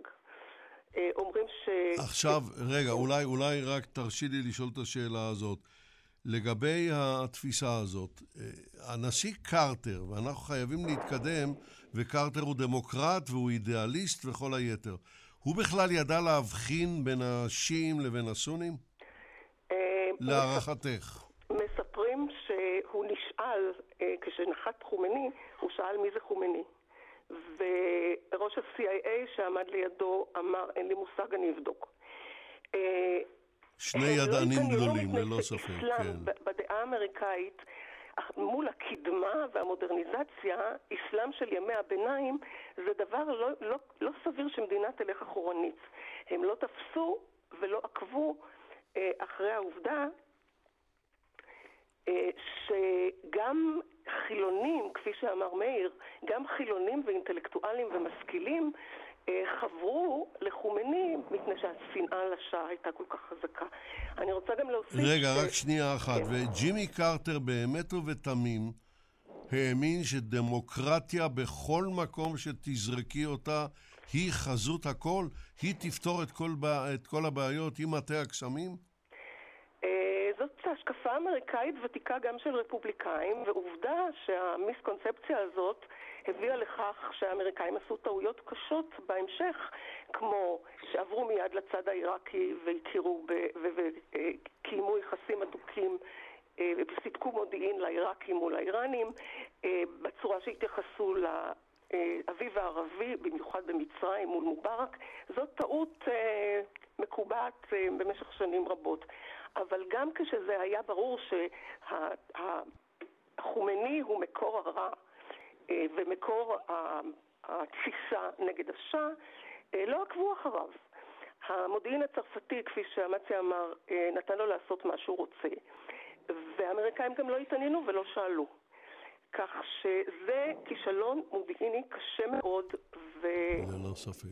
כן, ללא אבל ספק. הזכרת את הניהול של קרטר שהיה מתחילת המשבר אה, באוקטובר, אה, כשהיו כבר הפגנות וניתן היה להבין שהמצב מתערער והולך, אה, בניגוד לקיסינג'ר שהיה אשף הדיפלומטיה אה, וניהול משברים בו זמנית, אה, ג'ימי קרטר היה טירון אה, בנושא הזה.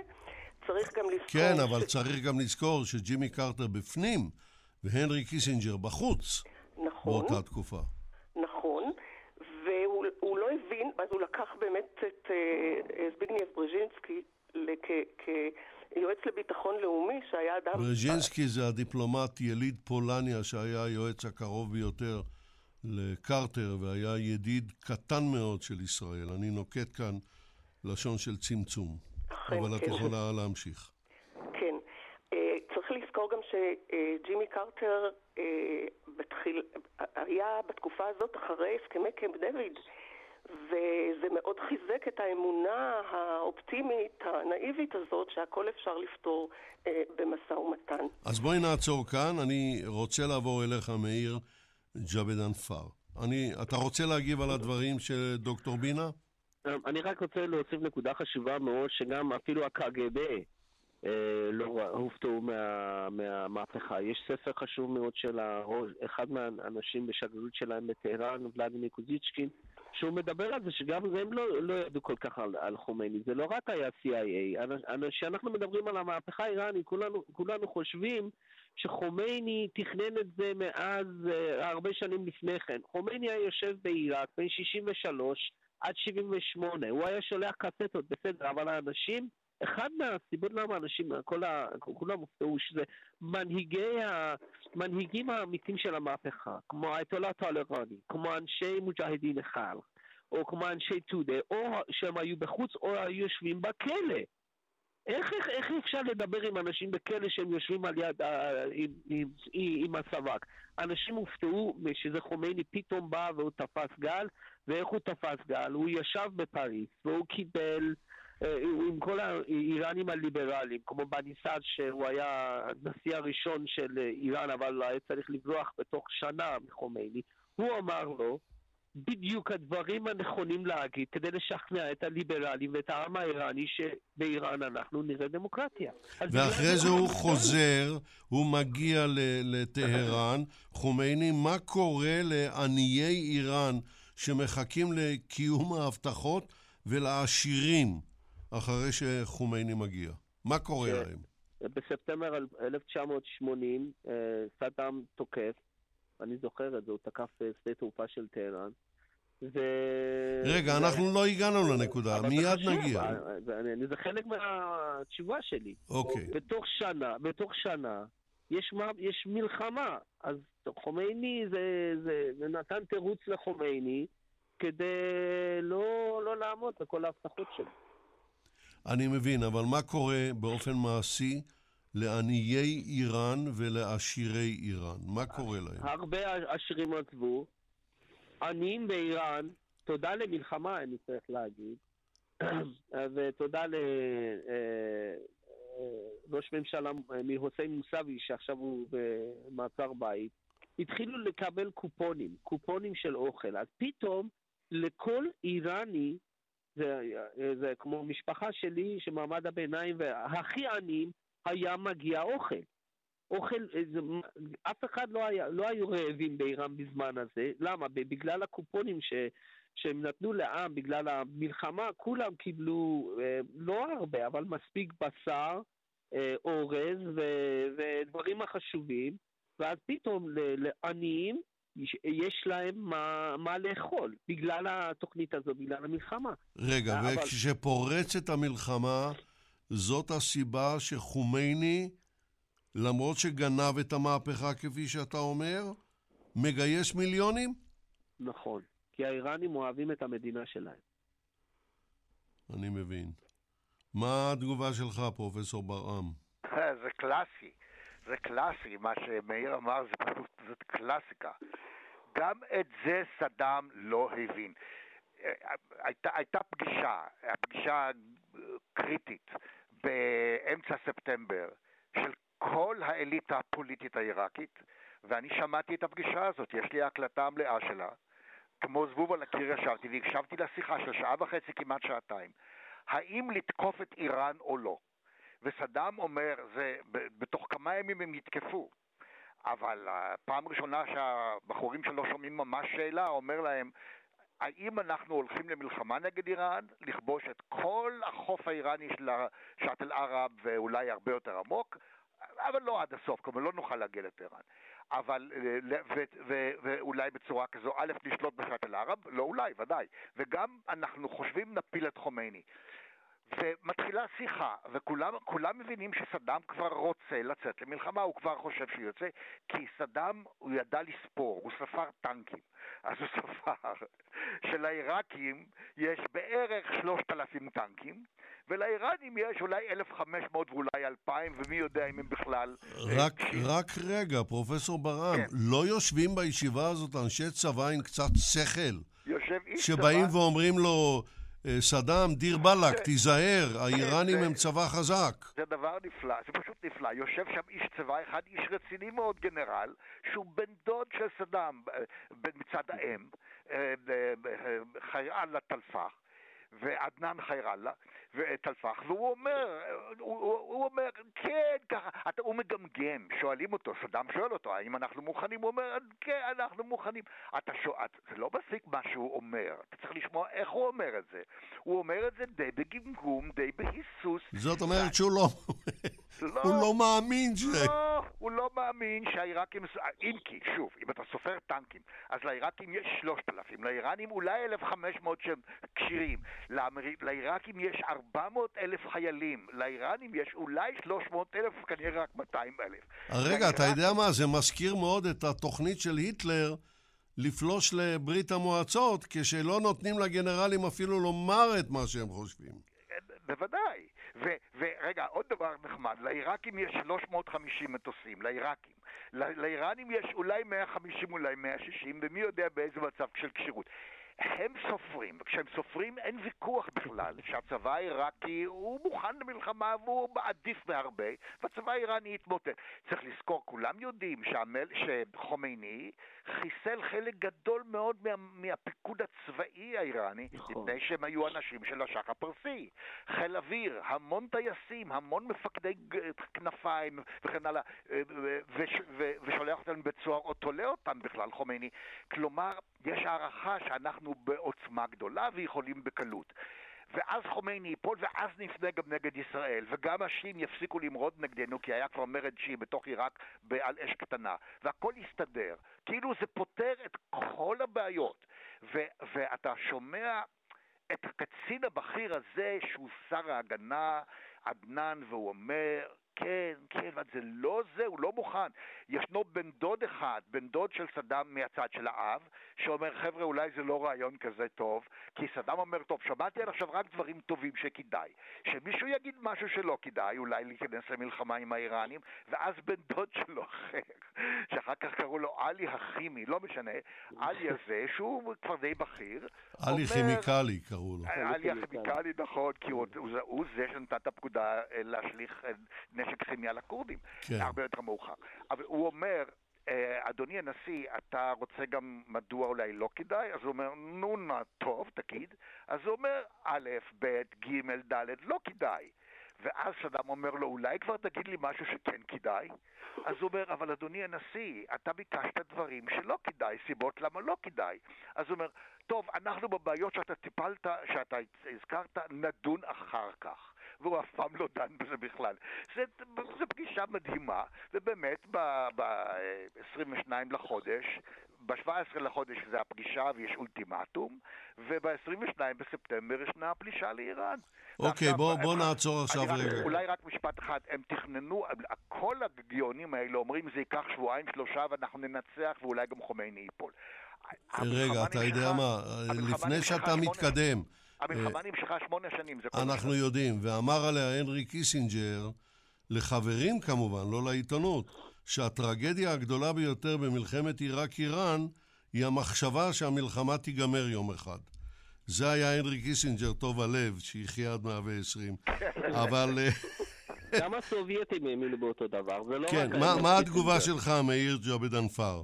גם הסובייטים, אני, אני רואה את הדיווחים של CIA בש, אפילו מש, משנות 85. כן. אה, הם רצו ש, שמלחמה תימשך, שזה גם שירת את האינטרסים שלהם, הם מכרו המון המון נשק ל- לעיראקים, באותו זמן הא- האיראנים, חומייני תמך למוג'הדין של, ה, של אפגניסטן, והם ראו בחומייני שהם באמת ניסו להגיע להסכם עם חומייני, לשפר יחסים, ראו שהוא בן אדם שפשוט שונא את הקומוניסטים, אז זה היה באינטרס שלהם שגם שהמלחמה מלחמה איראן-עיראק תימשך, אבל, אבל, אבל, אחרי שהאיראנים פלשו בדרום עיראק בפאב, אזור שאני בטוח שאמציה מכיר טוב מאוד, גם הסובייטים היו בפאניקה, שהם לא רצו שה, שהמשטר האיראני תנצח במלחמה. בוא, בוא נחזור לחצר הקטנה שלנו, מאיר ג'אבד אנפאר.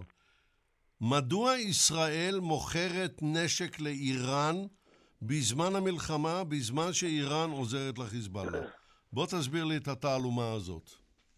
Um, אנחנו יודעים שאיראנים uh, ב-82 התחילו להקים את חיזבאללה. ו- ו- וכבר ואנחנו רואים שהיזבאללה התחילו לתקוף את אה, כוחות של ארה"ב וכוחות של אה, כוחות, כוחותינו גם ב- בלבנון. אבל לפי הדיווחים שאני רואה ב- בניו יורק טיימס וכל מיני מקומות, אנחנו המשכנו לקנות, אה, סליחה, למכור נשק לאיראן אפילו עד 80 וש- אפילו עד 87. ואני חושב שהייתה נאיביות פה, דבר ראשון, שאנחנו נמצא איזשהו, איזושהי דרך להגיע לאיראנים, לשכנע אותם שאנחנו החברים שלהם נגד, אה, נגד העיראקים. אבל אנחנו כבר ידענו מ-85-86 שזה לא יעזור, שאי אפשר לשכנע את האיראנים. וזאת שאלה שאני עדיין לא מצאתי את התגובה, למה, למה זה לקח עד סוף המלחמה לא, לא, לא, לא, ש- מאיר, לא, מאיר, עד 86, אה, כולל 86, כן, זה נכון. הס- הסיבה היא מאוד פשוטה, שמעון פרס, שהיה האיש העיקרי מאחורי זה, אני במקרה זה הייתי בחבורה קטנה שהייתה מייעצת לו, אבל לא בעניין הזה כל כך, אה, שמעון פרס האמין שהצבא האיראני שונא את חומייני, מאיר. שונא את חומייני. ולכן אם אנחנו נעזור לצבא האיראני, אז הוא יקום נגד חומייני. כמובן, טעות גדולה מאוד. אני חושב שזה יכול להיות אה, משום שאנחנו הקשבנו יותר מדי לאנשי אופוזיציה, ואני מעריך את אנשי האופוזיציה, אבל לפעמים הם לא משאבים הכי טובים למודיעין. כן, אני אולי הייתי אומר רק אולי עוד דבר אז לגבי ישראל. אולי, אולי, אולי נשאל את אה, דוקטור שולי בינה עד כמה הופתעו האמריקנים, קרטר במקרה הזה וברז'ינסקי ואחרים, מפרוץ המלחמה בין עיראק לאיראן. אה, הם אכן הופתעו, אה, אכן הופתעו. אה, באופן רשמי הם הכריזו על ניטרליות, אבל הם ניסו למעשה לעזור לשני הצדדים. אה, האמריקאים, האמריקאים עזרו לאיראנים לבנות בסיס האזנה למשל אה, על כוחות עיראק בתקופת השאה, ונשלח אה, איש אה, CIA שרצה לפתות אותם להשתמש בזה נגד העיראקים, ופשוט אה, נפנפו אותו. אה, השנאה לאמריקאים, וגם לא האמינו לו. אה, ובמקביל אה, היו דיונים בממשל להתקרב לארצות הברית, שזה היה מגמה שהתחילה עוד ב-67' אחרי שנותקו היחסים בין עיראק לארצות הברית בעקבות מלחמת ששת הימים. האמריקאים ניסו שוב ושוב להעלות את דרג היחסים, הייתה להם רק נציגות בבגדד ללא שגריר ועם פחות, וקשרים די מוגבלים, וניסו לפתות אותם ב, במהלך שנות, במחצית השנייה של שנות ה-70 למכור, למכור להם יותר מוצרים, יותר טכנולוגיות. אה, סדאם חוסיין העדיף טכנולוגיות אירופיות, היה לו כסף לשלם מתמלוגי הנפט,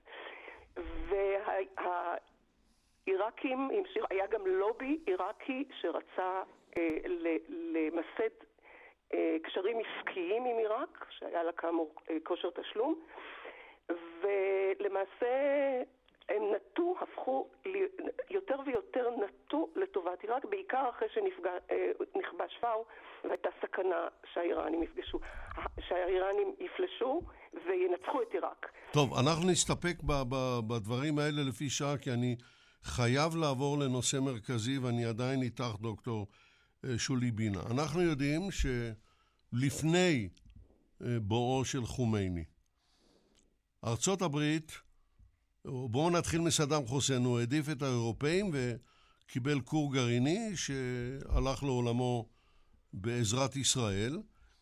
האיראנים בימי השח הפרסי קיבלו שני כורים גרעיניים, אחד מקנדה ואחד מארצות הברית. על מה ולמה הם נתנו להם את הכורים האלה? אפילו ברית המועצות הייתה יותר זהירה באותם ימים. אכן.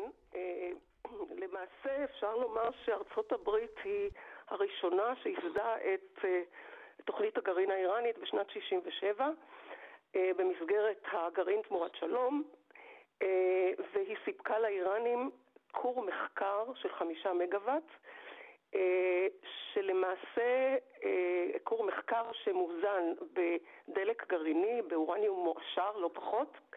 יש כורים שלא צריך את הדברים האלה, ואני חושבת שככה הוקם הדור הראשון של אנשים שלמדו באיראן ואחר כך נסעו להשתלמויות במדינות המערב, מהנדסים ומדעני גרעין.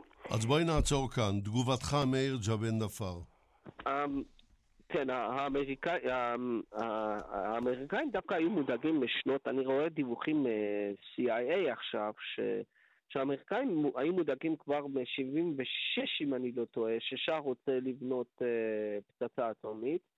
ואז uh, שמו על, התוכנית הגרעינית של איראן כל מיני מגבלות כדי שהוא לא יכול לעשות uh, כמה דברים, ופיקוח אה, פיקוח קשה מאוד ונוקב על, על התוכנית הגרעינית של איראן, כי הם היו משוכנעים ששעה זה לא, לא כל כך, אה, לא היו בטוחים מה הוא רוצה לעשות, וגם אני גם ראיתי כמה דיווחים ששעה הזמין כמה מדענים מארגנטינה, אל תשכחו שבשנות החמישים ארגנטינה וברזיל היו במרוץ לבנות פצצה אטומית עד שהאמריקאים עצרו אותם. אז שאה הזמין כמה, לפחות אחד, מדען חשוב מאוד מארגנטינה להצטרף לתוכנית אנחנו מכירים שלו. את הסיפור הזה, אבל האמריקנים, הפיקוח שלהם היה כל כך טוב עד שהם נתנו להם עוד כור. אבל זה לא, זה, עם הכור הזה אי אפשר לבנות פצצה אטומית. זה היה כורי מחקר. אני מבין. אה, מכור מחקר אפשר להשיג חומר בקיע, אבל uh, מכורי כוח, והם, uh, רצו להקים כורי כוח. אני חושבת שהשאה, זאת אומרת, לפי דיווחים אמריקאים, אה, הנושא הגרעיני התחיל להדאיג את הממשל כשהודו אה, עשתה ניסוי גרעיני ראשון בשנות ה-70, והשאה הודיע שגם הוא רוצה נשק גרעיני. ופקיסטן ו... הודיעה שהיא תאכל אדמה, עפר, אבל יהיה לה גם נשק גרעיני. נכון. אכן, וכך עשתה. כך היה. התחילו, קהילת החימוש, ה-arms control, שהתנגדה לפרוליפרציה בארצות הברית, אה, ניסתה לשכנע כל הזמן ללחוץ על השאה שיחתום על הסכמים והסכמי פיקוח עם, על, על הכורים האלה, כולל אה, לקבל בחזרה את האורניום המועשר ש... הוא הסכים בסופו של דבר לחתום על ה-NPT או לא? הוא הסכים עוד בתחיל, בשנות ה-60, הוא היה מהראש... בהחלט מהגל... ויוצא מכאן שגם איראן, בוודאי. של היום מחויבת ל-NPT, ל-Non-Proliferation Treaty. בוודאי. וזאת הסיבה ל... ל... ל... לסנקציות ולכל הסחר מחר. פרופסור אמציה ברם, תגובתך. קודם כל צריך לזכור ש... ומאיר, מאיר, אני מבקש שתגיב על זה. אה, למיטב ידיעתי, מה שראיתי לפחות, אה, חומייני הוציא פתווה או איזשהו אה, צו, שזה אולי לא פתווה מלאה, אה, נגד נשק גרעיני, מפני שהוא הגדיר את זה כנשק של השטן וכן הלאה. זה לא הפריע לאיראן אחרי חומני לחזור לעניין הזה. כי אייתולה מת, הוא פחות חשוב מאייתולה חי, וחומני יש לו גישה אחרת. אבל חומני בכל זאת הוציא דבר כזה. מה אני אגיד לכם? תם ולא נשלם. יש לנו כל כך הרבה חומר ולא נותר זמן. משדרנו הגיע לסיומו כאן. תודה למשתתפי המשדר על זמנם שהקדישו לנו, ותודה לכם המאזינים בבית ובמכונית. האיש שגנב מהפכה. הביאו לשידור יגאל בוטון וחדווה אלמוג, בהפקה איילת דוידי, ועם השידור, כן, ועם השידור ליטל שהלכה, וקרן בר שמחליפה אותה, ואני יצחק נוי, עמכם גם בשעת השידור הבאה. היו עמנו.